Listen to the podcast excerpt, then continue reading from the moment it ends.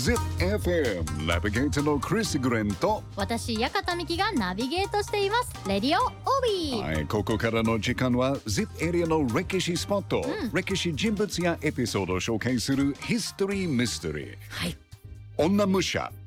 っていう言葉を聞いたことはありますか？女武者。女武者。ないですね。ないですか、はい。まあ言葉通りの、まあ、女性が甲冑で武装した人のことを言うんですけど、はい平安時代鎌倉時代、うん。戦国時代でも女性が戦うことは、まあ、かなり珍しいことでしたね。うん、女武者と呼ばれた人物の一人がねおたつの方っていう人です。おたつの方。おたつの方。1550年頃現在の愛知県蒲郡市に生まれたと言われてますね。彼女のお父さんは蒲郡にあるお城、うん。上野五条の城主宇戸の長持ち。そして旦那はね、はい。今川家の家臣で現在の静岡県浜松市にあるお城引間城の城主伊予鶴達でした、うん。まあ、1560年桶狭間の戦いで、うんうん。織田信長に今川義元が歌えると、はい。義元の家来だった鶴達がうん義元の息子今川氏真に使いました、うん。そしてその6年後の1566年、はい。おたつの方の夫伊予鶴達は、うん。今川家の敵である徳川家康と裏でつながっているのではないかと今川氏真から裏切りの疑いをかけられます。怪しまれたんですうねん。ただ実際はね、うん鶴達は家康と裏でつながっていました。つまり自分の殿様である今川を裏切っていたっていうことですよね。えじゃあどうなったんですか？どうなったでしょうまあこれをした氏真はね、伊予鶴達の城引間城を攻撃しました。うんうんでその次の年にはい鶴達を殺してしまいました。ああまあでもねうん命が危ないですよね命が危ない、いまあ戦国時代ですよね。ということは引間城の城主はいなくなったということですよね。うんはい。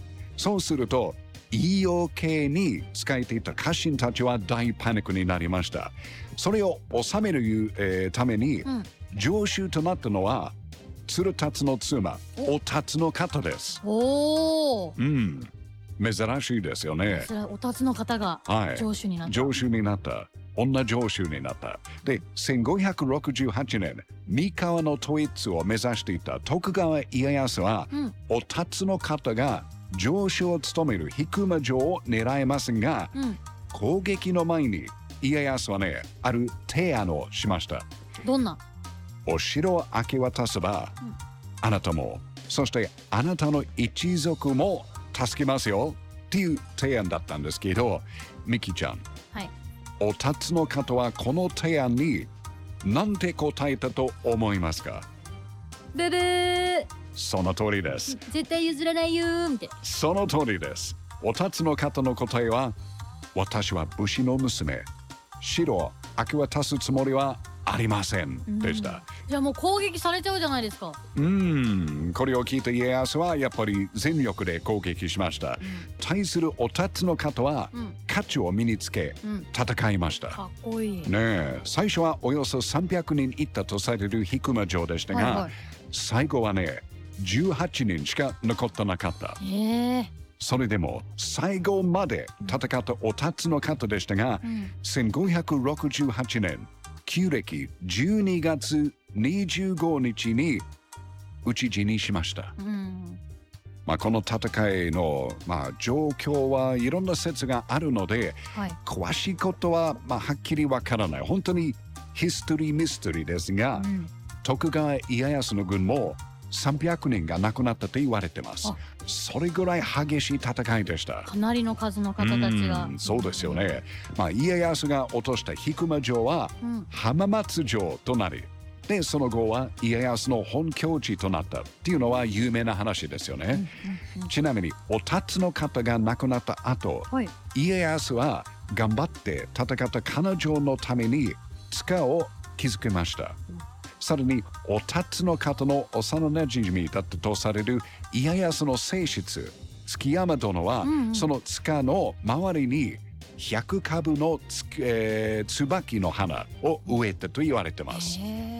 なので、椿姫と呼ばれるようになりました。